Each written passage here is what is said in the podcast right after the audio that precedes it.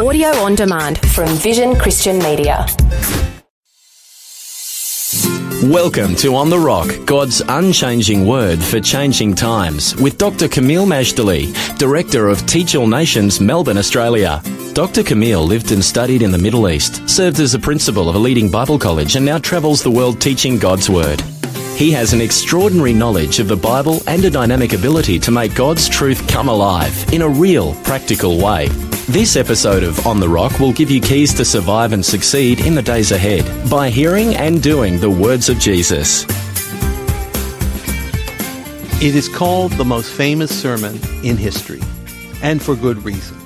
In today's program, we're going to see that as we learn the Sermon on the Mount, we can be salt and light to the world.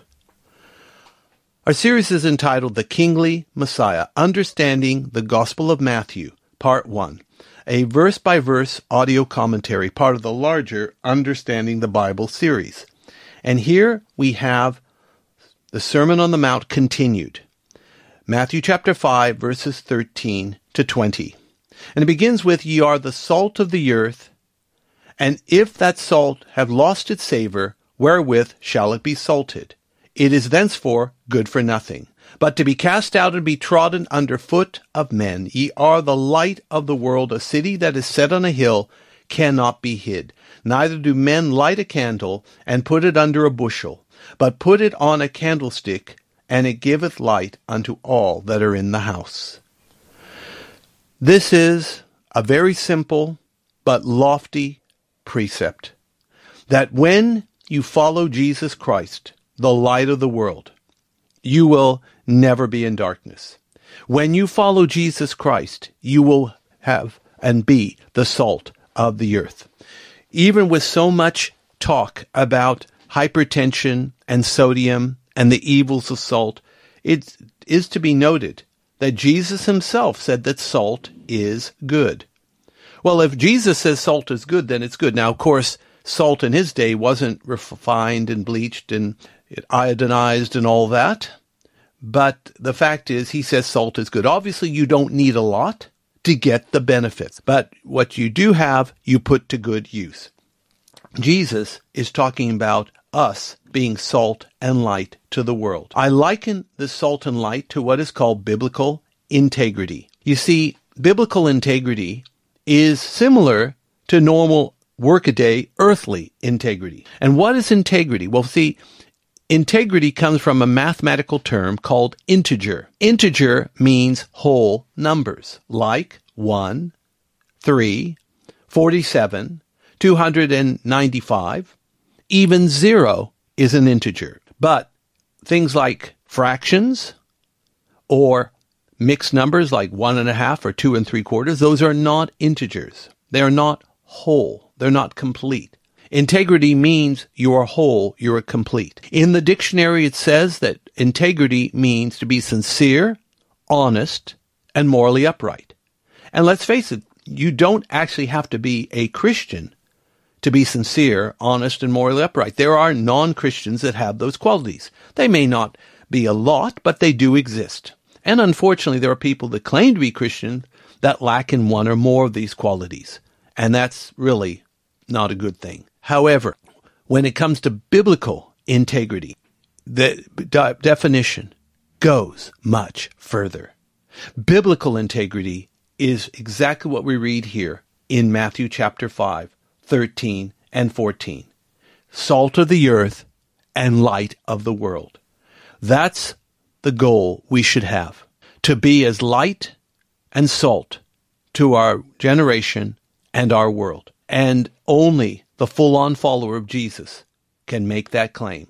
People like the disciples who were sitting there in the front row listening to Jesus, already having made the decision that they were going to follow him to the full. They qualified for these lofty descriptions. Salt of the earth, light of the world. When you can live that way, let me tell you some benefits. The integrity of the upright will guide them. The perverseness of transgressors will destroy them. That's Proverbs 11 verse 3. Integrity will establish you. Integrity can promote you. Now, of course, you can get in trouble for having integrity. Just ask Joseph. Because of his integrity to live a morally upright life, he would not agree to go to bed with Potiphar's wife. Talk about ancient sexual harassment. And in this case, it was a woman harassing a man. It can happen in antiquity as well as now. He wouldn't accede to her demands, so he fled from her. He suffered the consequences, but he was still promoted in the end. Integrity will make sure you are respected and that you are trusted. Joseph was both respected and trusted. And so in this particular portion, we're going to learn about salt and light, the candle, glorifying our Father in heaven. Christ is the fulfillment of the law. Nothing shall pass away that has to do with God's word. Size is due to conformity and a higher righteousness. All right, let's read the entire portion of Matthew chapter 5, verses 13 to 20. This is part of the Sermon on the Mount, and our lesson is called Salt and Light. Matthew chapter 5, verses 13 to 20. Let's listen to the word of the Lord. Ye are the salt of the earth.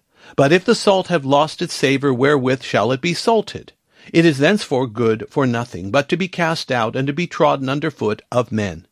Ye are the light of the world. A city that is set on a hill cannot be hid. Neither do men light a candle and put it under a bushel, but on a candlestick, and it giveth light unto all that are in the house. Let your light so shine before men that they may see your good works and glorify your Father which is in heaven. Think not that I have come to destroy the law or the prophets. I am not come to destroy, but to fulfill. For verily I say unto you, till heaven and earth pass, one jot or one tittle shall in no wise pass from the law, till all be fulfilled. Whosoever therefore shall break one of the least of these commandments, and shall teach men so, he shall be called the least in the kingdom of heaven. But whosoever shall do and teach them, the same shall be called great in the kingdom of heaven. For I say unto you that except your righteousness shall exceed the righteousness of the scribes and Pharisees, ye shall in no case enter into the kingdom of heaven. Our reading is from Matthew chapter 5 verses 13 to 20. And our lesson is called Sermon on the Mount, Salt and Light. The background. Jesus' ministry became wildly popular, and people gathered around to hear his words from all over the place. From Galilee, Judea, Decapolis, beyond the Jordan, his fame spread throughout all Syria. They came to hear his words. They came to see or receive a miracle by his hand. Now, on top of the mount that is traditionally known as Mount of Beatitudes, he begins the Sermon on the Mount, starting with the Beatitudes. But here he continues beyond the Beatitudes. In Matthew 5 verse 13, he talks about ye are the salt of the earth. Salt has several important purposes. It seasons food, and it prevents or delays decay and corruption. In Mark chapter 9 verse 50 and Luke 14:34, Jesus says that salt is good. But there is a warning. If the salt has lost its savor, meaning it's lost its saltiness or it's been wet and now it's no longer useful, what do you do with such salt? Well, the answer is nothing. The salt that has lost its savor is good for nothing except to be thrown out and trodden under the foot of men. That's a sober warning. So keep your saltiness, friends. Keep your integrity intact. Matthew 5 verse 14, you are the light of the world. And he speaks that to his followers. Now, how can they be the light of the world? Well, it's because that Jesus is the light of the world, according to John 8 verse 12. So whoever follows him will reflect his light. Think of it like the sun and the moon. The sun, of course, is the source of power. It's the source of light. The moon has no power and it has no light. Yet we see it shining in the sky. Especially big full moons are attractive. Where does it get the light? Well, apparently it reflects the light of the sun. And the same with us. Jesus is like the sun, except he's the S-O-N, and we are like the moon. He's the greater light that rules the day, and we're the lesser light that rules the night. Also, there is a city called Safed or Safat. It existed in biblical times and it's a modern city as well. From the Mount of Transfiguration, you can actually see the city of Safed or Safat on the hills of Upper Galilee. And you can even see it at night because of its high up position. That's how we should be as well. We don't have a light and then hide it. We have a light and we get to a high place. It says in Isaiah 60, verse 1, Arise, shine, for your light has come, and the glory of the Lord has risen upon thee. Then it goes on to talk about the candle, or Jesus himself speaking of the candle in Matthew 5, verse 15. Continue on with this light metaphor. Jesus says no candle is lit and then has its light hidden under a bushel. That would be a misuse. It would be a waste. On the contrary, once a candle is lit, it's put on a candle stand so that everyone can see and enjoy its light. In addition, that light curses any darkness. When that candle is lit, the whole house will be lit or full of light. And again, that's how we should live as well. Even when we don't say anything verbally about our testimony, the light of Jesus in us is going to shine brightly. That's why some people who are not with the Lord and are resistant to the things of the gospel will be uncomfortable by your presence, even if you don't say a word. It's the light on your life. It's the anointing of the Holy Spirit. It's the testimony you have. It's, it's the presence of God that will make them uncomfortable. Don't chafe. Don't be nervous about it. It's part of the territory.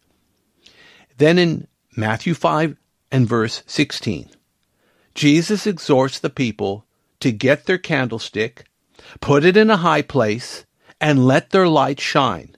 They need to be, in other words, public and not hidden. They're not boasting, they're just letting their light shine. They didn't create the light, they're just reflecting the light. And the purpose of letting the light shine publicly and not in a hidden manner is so that people will see their good works and glorify the Father in heaven. But remember, the reverse is also true. Living a double life in the dark brings reproach to God and his kingdom. That's how you can bring scandal. Just live a double life. Sometimes you're doing the right thing. Sometimes you're doing the wrong thing. When you do the right thing, you do it in public. When you do the wrong thing, you do it in darkness. And please remember, friends, repent before it's too late. Repent before your cover is blown. We're seeing a whole lot of people embroiled in scandal, be it in Hollywood, be it in business, being in the political arena. And yes, it can happen, unfortunately, even in the church scene. Stop before it's too late. If you don't know how to stop and you know you're living a double life and you're heading for a crash, if you cannot stop, then find someone to help you stop. Find a trusted pastor, friend, counsel, and at the same time, prayer and fasting and embracing the cross of Jesus and putting the word of God in your heart and meditating on it and praying in the Holy Spirit does wonders for breaking the grip of life controlling sins. You don't want to be a disaster waiting to happen. Get rid of the stench of scandal and embrace the light of the world. So we want to reflect God's kingdom and bring glory to our Father in heaven. In Matthew 5:17, what was Jesus' attitude towards the law of Moses and the prophets? He actually takes a high view of both. His purpose was not to destroy these things, but to fulfill them. His personhood, work, and words are a fulfillment of the righteous spiritual purposes of the law and of the prophets. And then in Matthew 5:18 he has a very very high view of scripture, one we would do well to emulate. He says this about the divine inspiration of scripture. He believes, this is Jesus, that the scripture is God's eternal life-giving word. He tells people truly that until heaven and earth pass away, not one jot or tittle of the law will pass until all be fulfilled. A jot is also the Hebrew letter yod, which is the smallest in the Hebrew alphabet. A yod, Y-O-D, is no bigger than an apostrophe, and it will not pass away despite its small size. What is a tittle? It's a cursive flourish at the beginning or end of a letter. You see, Jesus says not even the jot or the tittle will pass away. In other words, Jesus believes that every part of every letter, of every word, of every verse, of every chapter, of every book of the Bible is inspired, life-giving, and eternal. Well, if it's good enough for him, it should be good enough for us. Matthew 5:19, size due to conformity. What do we have? A solemn warning is given here. If you break the least of the commandments and teach people to do likewise, you will be the least in the kingdom of heaven. We should be affirming what God teaches, not trying to undermine it, spiritualize it, or explain it away. If you do and teach the commandments, you will be great in the kingdom of heaven. Now, does the phrase least in the kingdom of heaven mean that you will be in the kingdom but merely last? Or is it an idiom of exclusion from the kingdom altogether? Are the commandments in this verse referring to the Mosaic law with 613 commands? Or do they refer to Christ and his commands since he is a fulfillment of the law, the prophets, and more? It seems that the latter is the most likely interpretation. But here's something else to ponder a higher righteousness. Matthew 5, verse 20. This is our last verse for the lesson. A higher righteousness. Now, this statement should be shocking if you know anything about the Jewish life of the time of Jesus. The righteousness of the scribes and Pharisees, as though it looked good in public, because remember, outwardly, they scrubbed up really well but their righteousness was insufficient for them to enter the kingdom of heaven. This last verse, let me read it to you again. It says in Matthew 5:20, "For I say unto you that except your righteousness shall exceed the righteousness of the scribes and Pharisees, ye shall in no case enter into the kingdom of heaven." It's a shocker because the righteousness of the scribes and Pharisees well, in public and to the average person, it looked utterly sufficient. They scrubbed up well. They were, you know, white and cleansed, but they couldn't enter the kingdom of heaven. Because these groups, although they were the most righteous of the Jewish community, at least on the outward, but you see, you need a higher righteousness, a righteousness that comes from God, because it's not enough to do the motions and look good in public. That's why Jesus called them hypocrites, because they look good outwardly, but inwardly they had hatred, they had greed, they had lust, some of them were probably even having secret sin. That's why their righteousness was not enough to enter the kingdom of heaven. You need a higher righteousness than these if you want to be with God forever. So it's not just doing the law of Moses. You have to repent, believe, and receive the gospel to have the higher righteousness that does enter into God's kingdom forever. Because remember, law keeping doesn't actually atone for your sins law keeping doesn't deliver you from a sin dominated self life. Only the gospel with the cross, the outpouring of the Holy Spirit, the word in your heart, and baptism of the Spirit and praying in the Spirit. These things will deliver you from a sinful life. Now, our lesson is called Salt and Light, Sermon on the Mount. And our lesson for life is outward, worldly, religious righteousness is not good enough to enter God's kingdom. You have to repent, believe, and receive the gospel of Christ in order to enter. Friends, let's pray. Thank you, Heavenly Father, in Jesus' name for your righteousness that comes by faith, that's downloaded into our penitent hearts and believing hearts. Thank you that we are salt and light, and God help us to walk the way of faith and grace in you through Jesus our Lord. Amen. Today's On the Rock was brought to you by Teach All Nations. If you would like more information about this ministry, to download podcasts, view our online store, attend special events, sign up for our teaching newsletter, make a donation to support this ministry, or to invite Dr. Kameel to speak, log on to www.tan.org.au or write to us at Post Office Box 493, Mount Waverley 3149. Thanks for taking time to listen to this audio on demand from Vision Christian Media. To find out more about us, go to vision.org.au.